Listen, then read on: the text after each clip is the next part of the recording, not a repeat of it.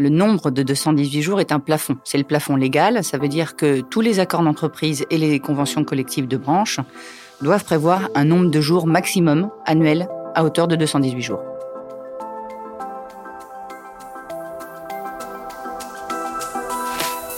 Bienvenue à On the Legal Side, le podcast qui décrypte les enjeux juridiques des entreprises. Je m'appelle Philippe Durand, je suis avocat associé chez Auguste Debouzy.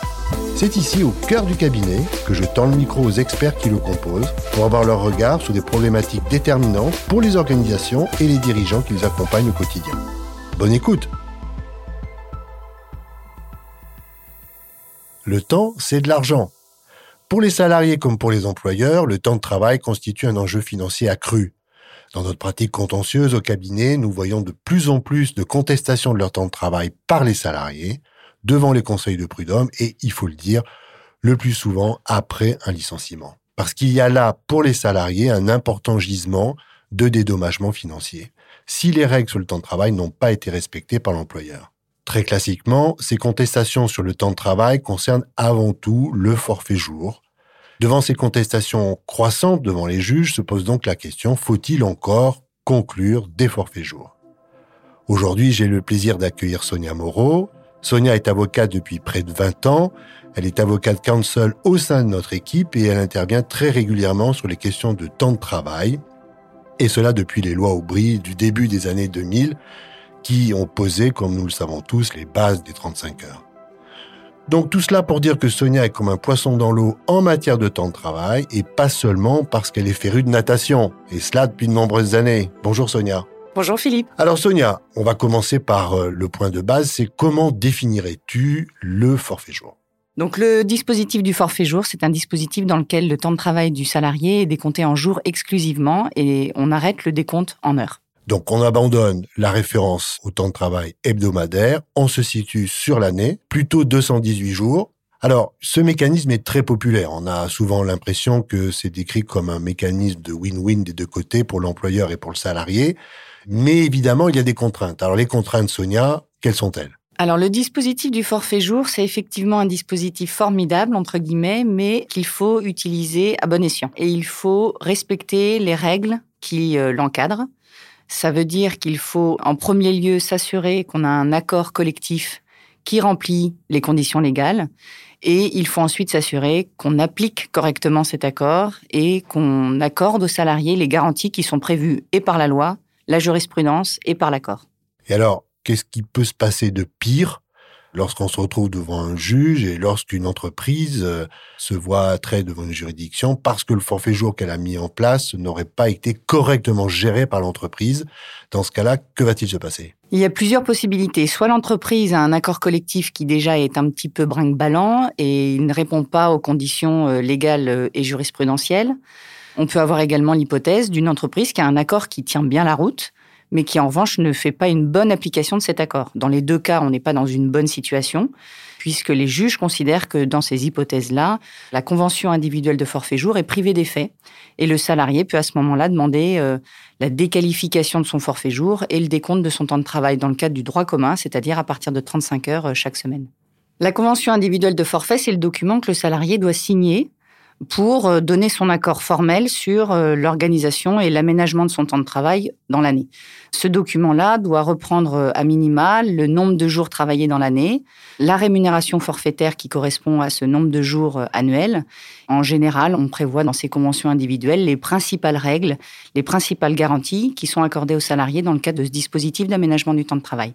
Donc, on l'a compris, le juge va examiner, tu l'as dit, d'abord la convention collective de la convention de branche ou d'entreprise sous-jacente, ainsi que les conventions individuelles de forfait. Alors, dans ta pratique, quels sont les arguments les plus courants que tu vois déroulés par des salariés qui se présentent devant un juge pour contester leur forfait jour? La plupart du temps, l'argument phare, je dirais, c'est euh, la surcharge de travail. C'est une absence de contrôle de l'entreprise de la charge de travail du salarié, du respect des durées euh, minimales de repos, de respect des amplitudes quotidiennes. Ce sont les principaux arguments qui sont soulevés par les salariés. Donc une surcharge de travail. Sonia, devant le juge, à quoi une entreprise peut s'attendre euh, lorsqu'un salarié vient contester son forfait jour et qu'il le fait avec succès, qu'il emporte la conviction du juge? La première demande que le salarié peut formuler devant le juge, c'est une demande de rappel de salaire pour les heures supplémentaires qu'il a accomplies sur les trois dernières années. Donc là, la charge de la preuve pèse sur les deux parties. Le salarié va amener ses éléments de preuve, un tableau avec euh, un récapitulatif des heures supplémentaires qu'il a effectuées euh, au cours des trois dernières années. Et l'entreprise doit, quant à elle, démontrer que ces heures n'ont pas été effectuées. Alors là, il s'agit de pouvoir reprendre le calendrier euh, des trois dernières années et d'éplucher tout ça pour voir si effectivement ces heures ont été effectivement accomplies.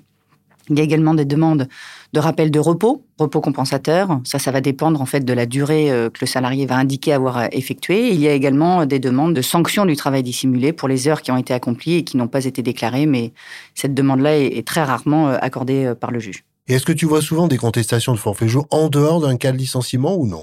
Exclusivement dans le cadre des licenciements. C'est à l'occasion de la rupture du contrat de travail que le salarié en général conteste la validité de sa convention individuelle de forfait jour. Alors c'est peut-être pas étranger au barème Macron? On a toujours vu ce type de demande devant le Conseil de prud'homme. Maintenant, c'est vrai qu'avec la présence du barème Macron, les salariés euh, sont euh, davantage euh, enclins à demander également des dommages d'intérêt ou des rappels de salaire au titre de la convention individuelle de forfait jour.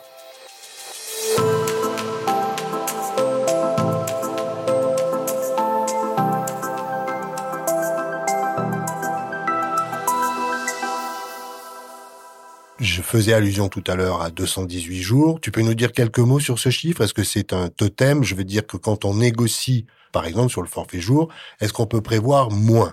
Alors, on peut tout à fait prévoir moins.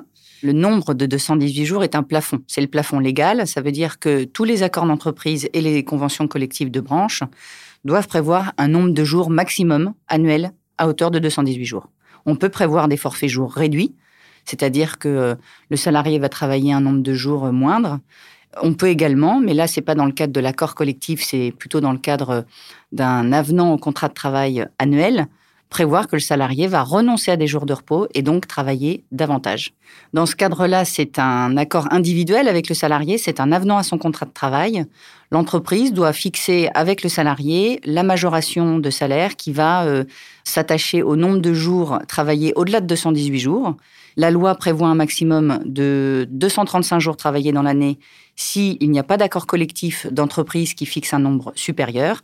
Et si un accord d'entreprise est prévu, il peut aller au-delà de 235 jours. Sonia, tu faisais allusion tout à l'heure au forfait jour réduit. Est-ce qu'on pourrait revenir sur, sur ce concept? Est-ce qu'on peut le faire? Et si oui, comment tu mets cela en place? Alors on peut tout à fait le faire. Idéalement, c'est prévu par un accord collectif, donc soit un accord de branche, soit un accord d'entreprise. Maintenant, on peut tout à fait le prévoir par euh, avenant au contrat de travail avec le salarié concerné.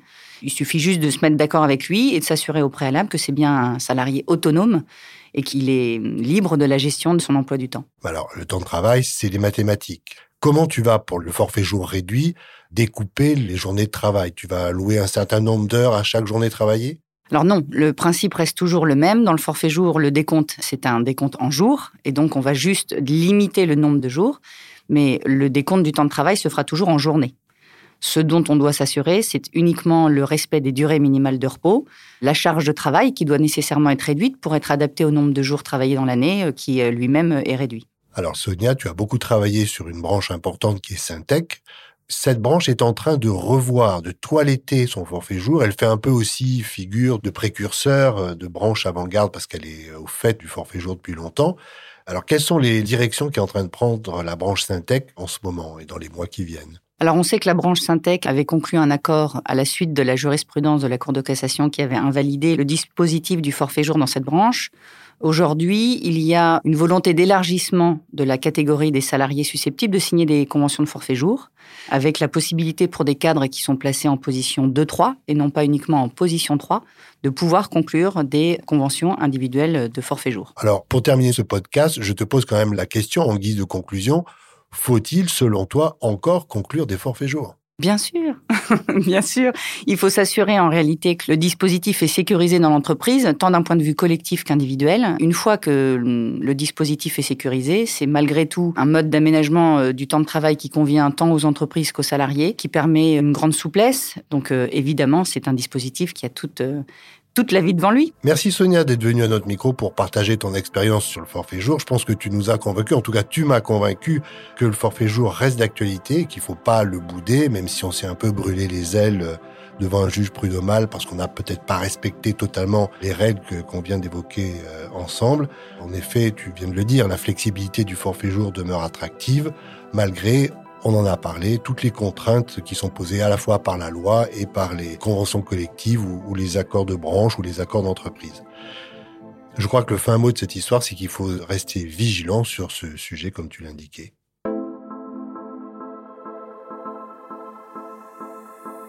Vous venez d'écouter On the Legal Side, un podcast signé Auguste de Bouzy. Un grand merci pour votre écoute. Pour être notifié des prochains épisodes, n'hésitez pas à vous abonner depuis votre plateforme préférée. Pour découvrir le cabinet, ses équipes et ses actualités, rendez-vous sur le site www.auguste le du 6 debouzy.com ou dans la description de cet épisode. Cette série audio a été conçue, écrite et réalisée en collaboration avec Aparté Studio et le son de l'encre. À bientôt.